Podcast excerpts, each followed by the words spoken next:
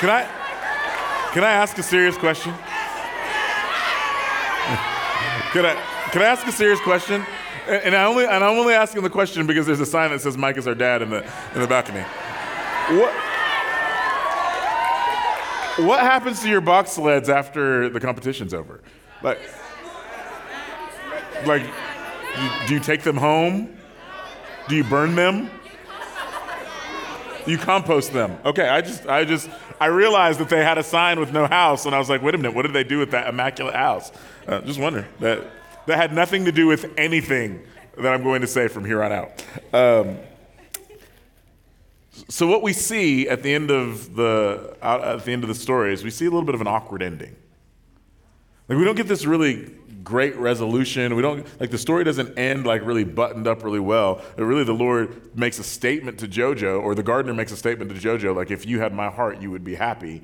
And then it, we don't see it. What happens next? And that's not just because they ran out of script. Um, that's because when we what we're going to read today in Jonah chapter four also has somewhat of an awkward open ending. And so I want to dive into that because the reality is, as you end your time at winter camp, it, it may not be awkward, but it is an open ending. This is not the end of the story. The reality is that you are going to get in a vehicle and you are going to make your way back down to the mountain. And when you get back down to the mountain, you're going to enter back into the real world. The, re- the reality is, uh, there's, other than Nineveh that might be in our hearts, there's very little Nineveh here.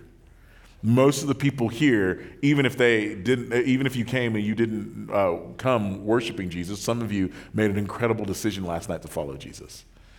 Others of you, maybe even if you hadn't made that decision, you are at least not trying to be um, an enemy towards those who, who are following after Jesus. And so this doesn't feel that much like Nineveh.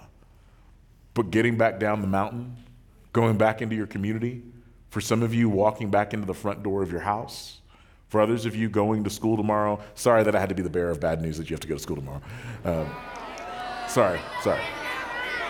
That felt like a very dad thing to do, and I apologize for that, but like it's coming for you.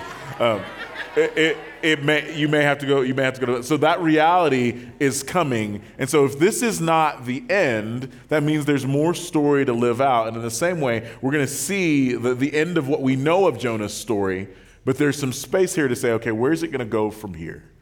And so, my hope, my responsibility is I want to do what I can to equip you that when you get back into the real world and when maybe you get back to walking into Nineveh, that you, don't, that you feel like you can operate in a way that you don't look like Jonah, but you look like you have the heart of the Lord.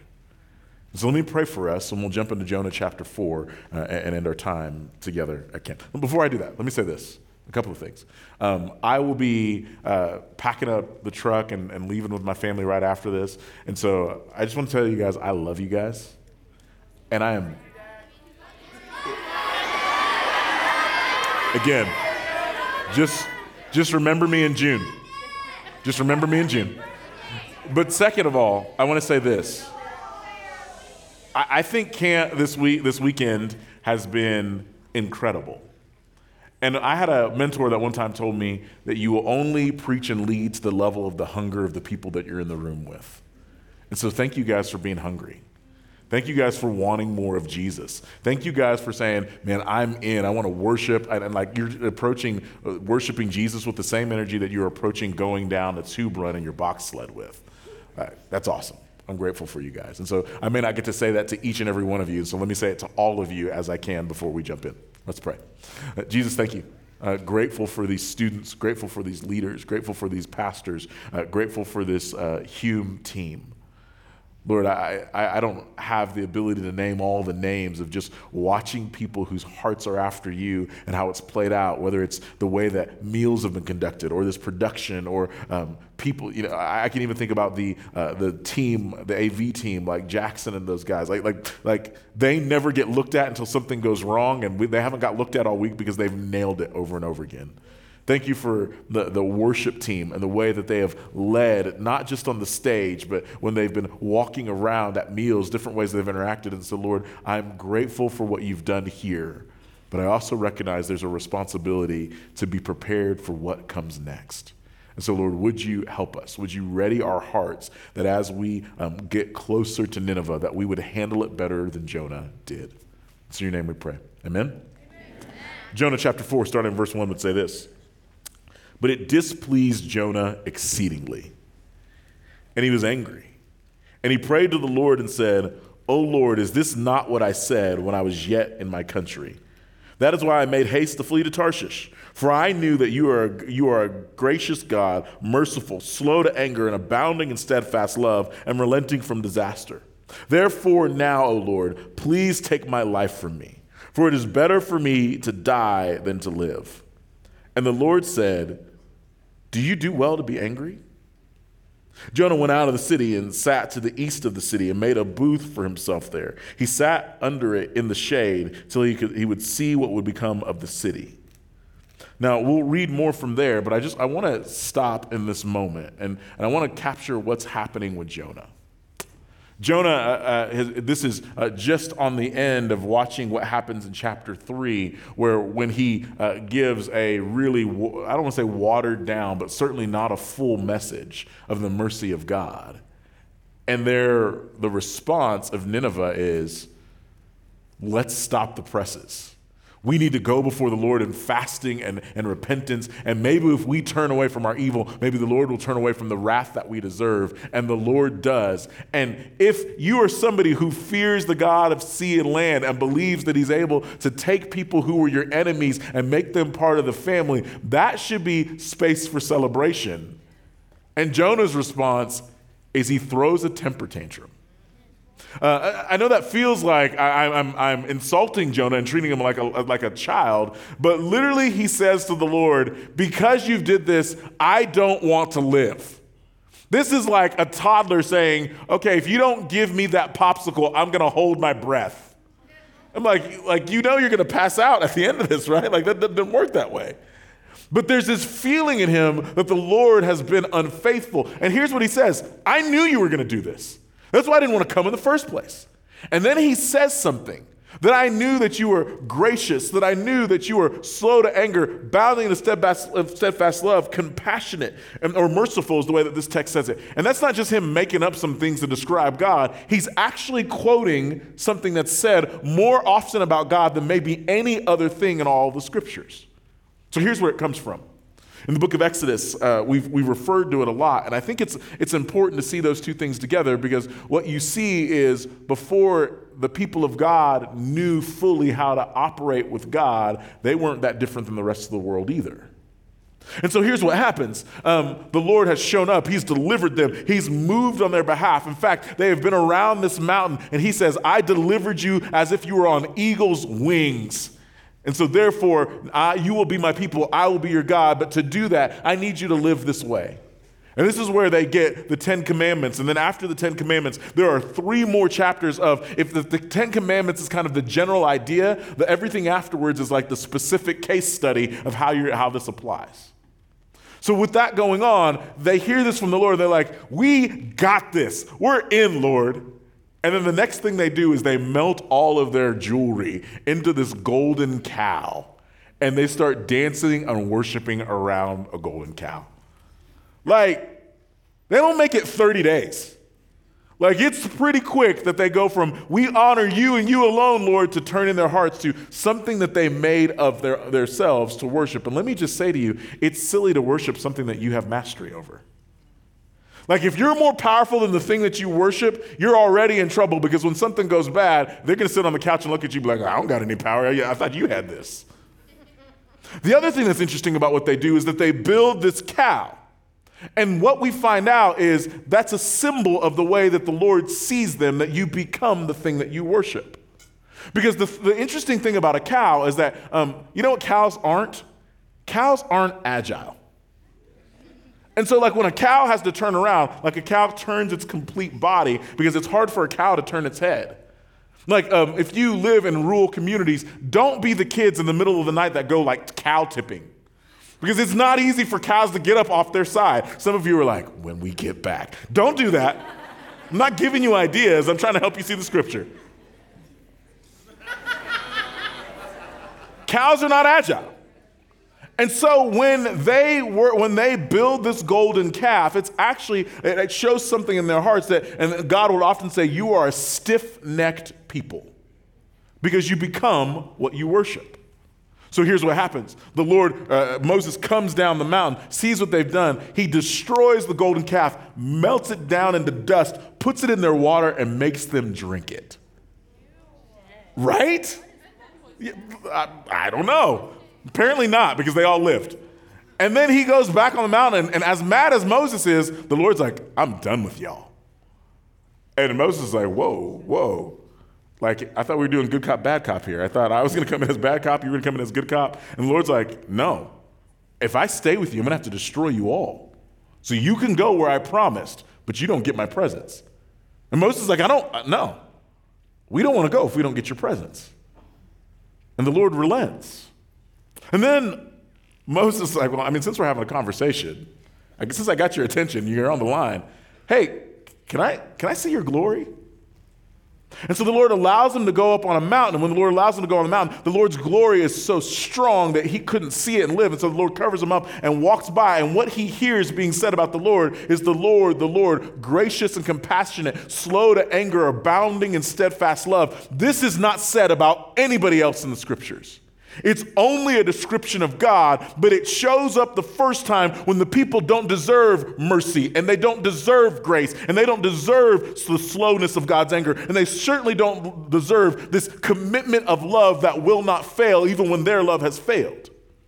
So Jonah's problem is not just that the Lord did what he said he was going to do. Jonah's deeper problem is that the Lord is treating Nineveh the same way that he treated his people. And there's a problem on both sides. One, Lord, there's no way that they can be like us because we're supposed to be a distinct people. But here's the problem on the other side Lord, there's no way that you can see us like them.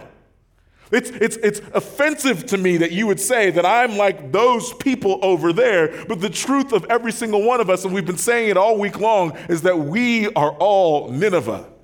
And we who follow Jesus are just on the other side of receiving his mercy. And Jonah can't wrap his arms around that. And so he says to the Lord, I would rather be dead than watch you be gracious. And the Lord's response is, Do you do well to be angry? And here's the thing the Lord asks a lot of questions that he already knows answers to. And he's not asking questions because he's like, hey, could you, could you help me figure this out? He's asking disruptive questions that make you slow down and say, well, wait a minute. Maybe you have somebody in your life that does that. Maybe you have somebody in your life that when you are kind of just just going off the deep end in your anger or going a certain direction and they ask you, "Hey, is that really true?" And you don't want them to ask you if what your feelings about that other person is true, cuz truth can't get in the way of a good good rant. Like th- th- that disruptive question slows you down enough to think about, okay, wait a minute, what's really going on? And so he asks Jonah the question Does it make sense for you to be mad? Like, is this actually good for you to be mad at me showing my grace?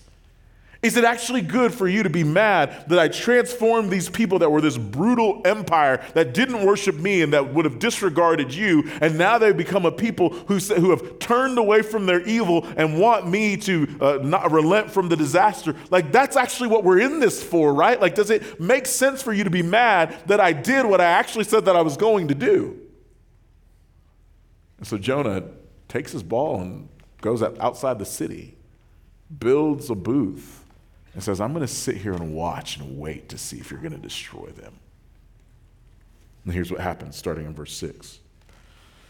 Now the Lord God appointed a plant and made it come up over Jonah, that it might be shade over his head, to save him from his discomfort.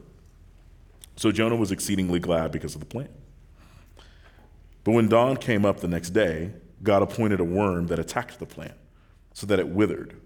When the sun rose, God appointed a scorching east wind, and the sun beat down on the head of Jonah so that he was faint. And he asked that he might die, and said, It's better for me to die than to live. But God said to Jonah, Do you do well to be angry for the plant? And he said, Yes, I do well to be angry, angry enough to die. Man, it feels like he's only got one trick in his bag, right? Like, And the Lord said, You pity the plant for which you did not labor, nor did you make it grow, which came into being in a night and perished in a night. Should I not pity Nineveh, that great city in which there are more than 120,000 persons who do not know their right hand from their left, and also much cattle? Now, here's what's interesting Jonah's having this temper tantrum, goes and sits outside the city in a booth and is just standing there. And with the Lord, being slow in anger, gracious, abounding in steadfast love, says, Hey, I'm going to give you a parable, an illustrated lesson, a story with an intent to show you something about who I am and something about who you are. And overnight, this plant grows up and covers him. And it says that he's exceedingly glad that he's received this, this shade, this comfort from the Lord. And then we, we're watching this series of things that just reminds us that the Lord accomplishes his purposes because he appoints a plant and it grows. And then he appoints a worm and it, dest- and it begins to uh, internally destroy the structure of the plant. And then he appoints a wind and it, and it makes the plant fall apart. And so everything that the Lord's speaking to, that it does what it's supposed to do. And we're reminded again that it's only the human heart that seems to want to rebel against the sovereignty of God. And in the midst of that, Jonah's sitting there and gets irate because his comfort is gone. And can I, can I speak to you about something that I, I think is important for you to remember as you leave this place? I think uh, if you continue to grow in your understanding of the Lord, you're going to see oftentimes in the scripture this language of idolatry. And I think when you hear that, you probably think about somebody having a figurine somewhere that they worship. And, and, and, that is a brand of idolatry. But I think idolatry runs much deeper. Idolatry actually is anything that you would put your hope in uh, in contrast to Jesus as taking the place of Jesus. And I actually think there, like there's a, there's a million small idols, but I think there are actually four big ones that we run to. And so here are the four. Uh, the first one is approval. Wanting approval and worshiping approval can make you do some things and go some places that'll destroy your life. Getting, wanting to get people to say, I, I, see you as worthy, see you as good enough, see you as valuable enough to be a part of what I'm doing. That desire for approval can drive so many things the way you dress, the way you talk, where you go, how you spend your money. Approval can rule you if, you, if it's your idol. Another one of those is control. Like we joke, right? Like we, we make it kind of a, like a characteristic of, of people that's kind of quirky that, like, man, you like to be in control. But really, it's this idol that I don't trust the Lord to run the world, and so I need to control all of it. Or for some of us, it's power. I'll confess to you, my idol is power. And so power feels like everything is assault, an assault against me, and so I've got to win every battle. And so a power idol person has to get the last word in the conversation. A power idol person has to win. A power idol person has to make sure that everybody else bows to the authority of their presence. They want to sit on the throne and they want everybody else to worship them. Power is an awful idol. But maybe the, the fourth one is the idol of comfort. And I'll tell you, for the last two years, the world has upset our idol of comfort. For the last two years, it's been more difficult for us to do the things that brought us comfort than we normally do. And what it's probably exposed, I had, a, friend who would say that, that COVID was the great pause. I actually think COVID was the great reveal. Because I think it revealed some ways that we'd put some hope and we'd put some, uh, some ex- exaltation to things that had, were just meant to be good gifts from God to provide us some comfort, and comfort became the point instead of the Lord becoming the point. And so the Lord strips away this comfort idol that Jonah has, and Jonah loses his mind. And the Lord asks another disruptive question Do you do well to be angry about the plant? And the first time, Jonah doesn't say anything. Jonah almost treats it like, man, I don't want to have this conversation with you. The second time, he's like, you know what? I am going to answer your question. I am right to be angry. I'm angry enough to die. Like, Jonah, why do you want to die so bad, man? And the Lord says, Well, help me understand. Did you plant the plant? Did you cultivate the plant? Did you have any did you have anything to do with how quickly the plant rose up or how quickly the plant went away? Like this plant was temporary and you've got all this pity, you've got all this emotion, all of this intent. Like you are burdened for this plant and you did nothing for it. It was actually a gift that was just given to you. How much more should I feel a burden for people made in my image who do not know the right from their left hand and people who are smarter than me who say some of that means uh, like just like a little kid like it's, it's basic knowledge to figure out your right from your left. And he's saying they're that ignorant of the way to live Others would talk about the right and the left being the difference between what's right and what's wrong and say they don't know the right, what's right from what's wrong. Either way, the point that he's making is they are so naive and so uninformed that they can't live the way that I'm calling them to live. And shouldn't we have a burden for them more than some temporary plant that was just providing comfort for you? And then, oddly, he adds cattle to the end of that. And then the book ends. We don't know if Jonah goes back in the city and says, hey, sorry guys, I've, been, I'm dealing with some stuff. We don't know if he gets back on, on, a, on a boat and goes back to Joppa and goes back to Israel. We have no idea what happens, but what we see is that though Jonah's received the mercy of God, his heart hasn't been transformed by God. And what my fear is for us is that for the last three days, we've been seeing, hearing, dealing with the mercy of God. But if we receive the mercy of God and we leave here the same, not burdened for others, then I think we've missed it. So I think there are two components to what we, what we see in Jonah's story. And if we get both of those, I think we get to be faithful witnesses to the Lord outside of this place. One of those is that we believe the Lord in what he says he's going to do. And the second is that we have a burden for the people he has a burden for. And I don't think it works if you have one and not the other. Because if you believe the Lord and what he's going to say that he's going to do, but you don't have a love and a burden for other people, then you're going to be like Jonah. You're going to be like, How dare you, Lord, save people? But if you don't believe what the Lord says He's going to do and you have this burden for people, then you're going to think that it's on you and it's going to drive you insane because you're like, man, I told somebody about Jesus and I didn't get any results. This doesn't work. I quit. And so here's what I want to do with the last few minutes I just want to give you some practical skills of sharing what the Lord's done for you with those who are around you. I think there's two categories. I think there are people that you know I think there are people that are perfect strangers. So, with people that you know, I think there's a space for, especially if you've had a relationship with them for a long time, owning and apologizing to them that you haven't shared with them before about your relationship with Jesus. I've had people that I've had relationship with, played sports with, or spent time with because of whatever reason that I was with them for months or maybe even years and never brought the conversation up about why I worship Jesus. And I had to start the conversation with saying, hey, my relationship with Jesus is really important to me. And I haven't been a good friend because I haven't shared that with you. Imagine what it does in that person's heart when they hear you say, Oh, I missed it. And your approach is humility and not this superiority that Jonah operates in. I think because people know you and they know your story, it's not necessarily the, the, this introduction of let me show you the journey that Jesus has taken me on, but it's inviting, inviting them into, man, this is what Jesus is doing in the midst of what you see from day to day. And so, to be honest, and maybe, maybe even you come back from winter camp and you say, Man, I had this experience with Jesus that reminded me what it is to follow him. And so, I, have often done this, but, but for me to, to follow Jesus better, I should do this. And then let me say to you the results are not on you. Like at the end of the day, the scriptures never say you've only been faithful if you get X amount of people to come to follow after me.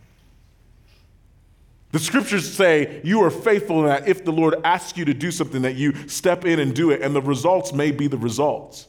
Uh, um, the book of Hebrews, uh, we don't talk about the book of Hebrews in its totality very often. We often talk about chapter 11. But chapter 11 is interesting because it begins to list these heroes of the faith. These people, these names that if you've been around church, if you've been in Sunday school, you would know and you would appreciate.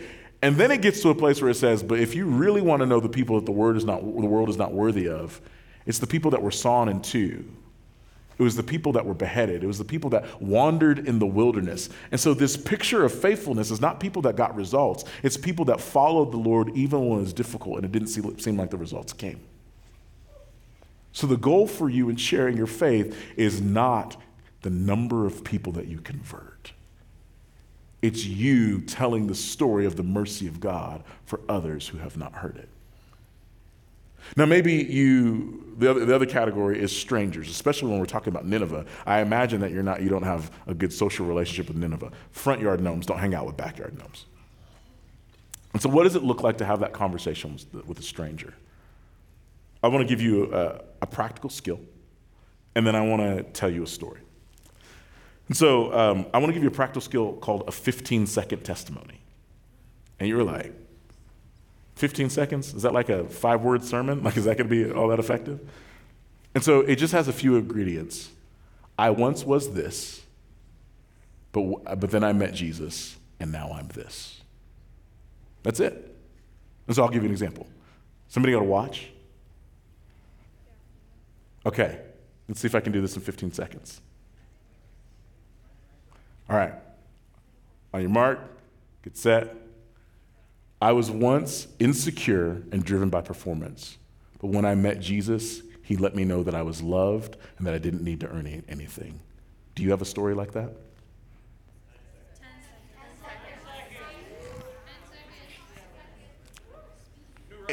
And you could just as easily say, I was once addicted and fearful, but then I met Jesus and he set me free and gave me courage.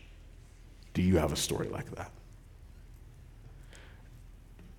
And everybody has a story, and everybody's favorite story is their own story. And so you're inviting people into a conversation, and there's one of two answers to that question No, I don't. Oh, well, can I tell you about Jesus and how he helps you to have a story like that? Or, yes, I do. Can I hear your story? You could, you could walk, and here's what I, I want to encourage you to do. Some of you got a long bus ride home. You can practice. You can practice doing that over and over again. And I don't, I don't think like you start that way, right? Like I don't think you walk up to somebody at Starbucks and be like, hey, can you hand me some creamer? I was once. they will throw the creamer at you and run. But I do think that as you begin to build relationship with people, people always want to know your story. And here's an opportunity for you to give them a 15 second sampling of the story. And they may say, Well, how does Jesus do that? Because Jesus forgave me of my sin. Like, and you get, to, you get to enter into the conversation in a way that you weren't able to before. So here's my story. I gave you a plane story a few days ago. I have another plane story. Again, I told you, I don't like to have conversations on planes, and yet I happen to always have these conversations on planes. And so it was the week of Thanksgiving, and I had gone to Dallas to uh, preach at a church because I was supposed to preach at that church in July. And on my way to go preach at that church, my wife went into labor. And so I literally landed in the airport in Dallas, jumped on another airplane, and flew back to Los Angeles. It was crazy because like we land, and I'm like, hey, can I, can I get my bag? And this lady was like, what's going on? I was like, my wife's having a baby. She's like, that's awesome. I was like, back in Los Angeles. She was like, oh, we just left there. Yes, I know. I know I'm halfway on the other side of the country. So I wasn't able to preach, and so I had to make up for that. So literally from wheels up to wheels down, it was a 24 hour period. And I went in, went to my hotel, slept, woke up, preached three services, drove back to the drove back to the airport, got on an airplane, and was going home and was relieved to be on my way home. Glad that nobody else in my family decided to have children while I was on the plane. and I sit down, and there's a lady sitting by the window watching football, headphones on, and I'm like, my kind of people, you don't want to talk to me, I want to talk to you. And as I'm in my seat, a guy is coming down the row, fumbling his Panera bread chili, his bag, and this is, you know, uh, this is when Omicron is kind of flaring up, and so everybody still has to wear masks on planes. Can't figure out how to wear his mask. I'm like, oh dear Lord, he's to sit by me, isn't he? and so he sits down. he's like, hey man. I was like, hey. He's like, I guess we're sitting together and like just kind of starts unrolling his life. Yeah, like I grew up in Dallas, but I'm going back to LA and all this stuff's going on. I was like, all right, that's awesome, man. He's like, can you hold my chili for me? Yeah, I guess I can hold your chili for you. and so we start having conversation, and he just starts talking, and he says to me, yeah, man, like flying is really a trip when you're on Xanax. I was like, wait a minute, what? And so I was like, okay, I'm just gonna just gonna try and make it through. This will be okay. I look over at this lady, and her name's Katie, and she's like drumming on her thumb incessantly. And so I said, Hey, Katie, are you, are you nervous? Do you not like flying? She's like, I hate it. She's like, But I have to do it often for work. I'm in the Air Force. To which I'm like, You may have picked the wrong line of work. She's like, I'm an attorney for the Air Force. I don't actually fly. I was like, Okay, that makes more sense. And so I said, Oh man, I, am sorry. I was like, I just, I promise you, we'll be okay. And so then I turn to this guy and I say, I, I guess you don't like flying, and that's why you're on Xanax. And he's like, No, I just like Xanax. And I was like, What is happening right now? Lord, what are you doing? And so he looks at me and he's like, and what are you in Dallas for? I was like, well, I'm in Dallas for work. And he was like, are you in the, are you in the fashion industry? No, I'm, I'm, I'm, I'm not. And so I was like, no, I, I'm actually in ministry. He's like, oh, you're religious. I got a question for you. What do you think happens to animals when they die? I was like, at this point, I am on like some kind of show and this is gonna air somewhere. And I was like, all right, man, uh, if we're gonna do this, let's do this. I was like, the difference between you and an animal is that you have a, a, sentient soul that is a responsibility to the Lord, where an animal is not the same way. So some of you, if you're like, wait a minute, but I thought all dogs go to heaven, Disney lied to you. And so uh, um, here, and so there's this wrestle of with you as a, as a soul that's been given to you by the Lord. Are you going to live a life in such a way that honors the Lord's ownership over you? And so he's like, oh, and so we get into this intense conversation about eternity and the Lord and all of these things. And Katie sitting next to us, I'm like, man, I'm sorry, this is weird. You're like in theology corner. And she's like, no, this is great. And so we're having a conversation as a row about what the Lord's doing. And then he passes out.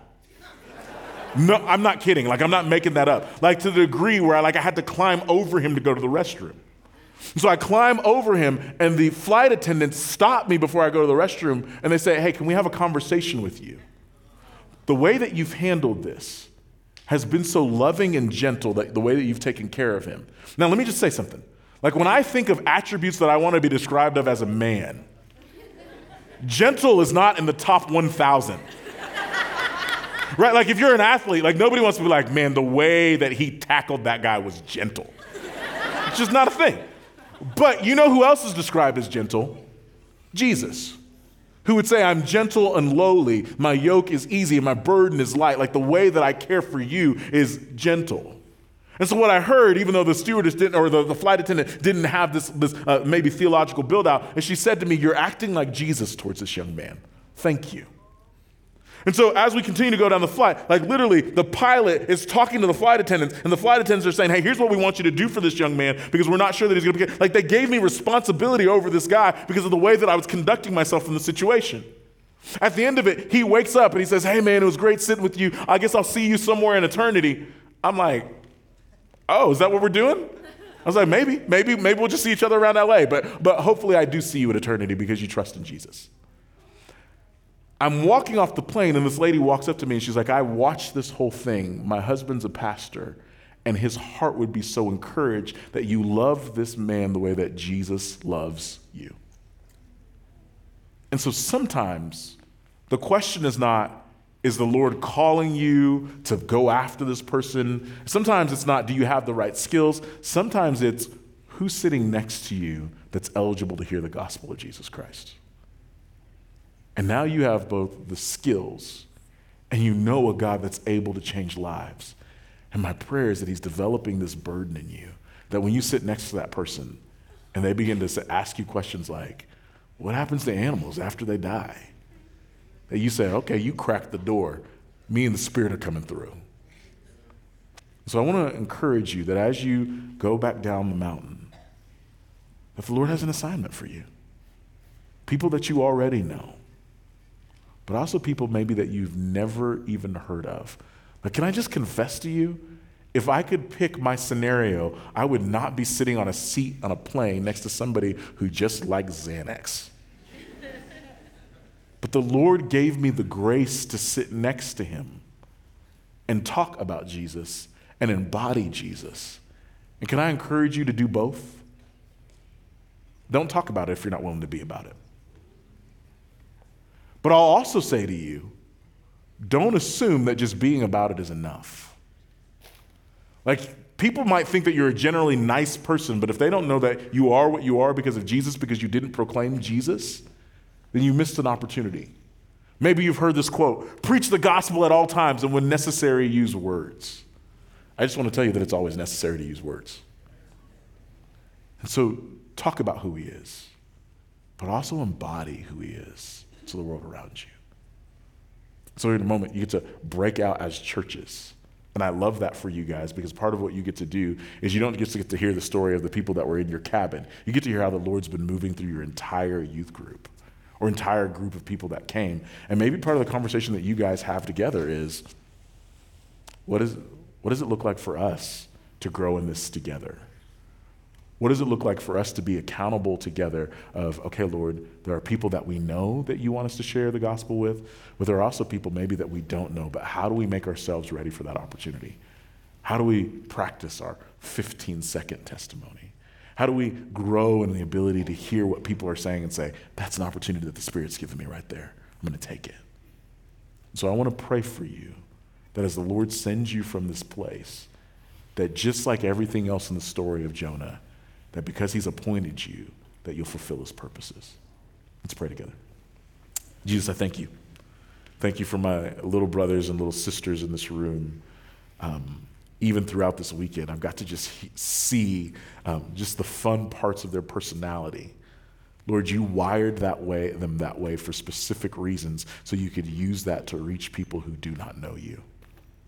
And so, Lord, would you give them confidence that you are able to do what you say that you do because you are who the scriptures say you are? You are gracious, merciful, steadfast in your abounding love, and slow to anger. And so, Lord, would they be convinced that you are able to transform Ninevehs and Ninevites into people who follow after you? But, Lord, would they also have a burden for that to happen? Even now, as we pray together. Would you bring names and faces to mind? Maybe it's family members, maybe it's friends, maybe for those who are old enough to work, it's coworkers, or maybe it's teammates. But Lord, maybe there's also people that come to mind that when I speak of Nineveh that fall in the category of people they would never want to have a relationship with.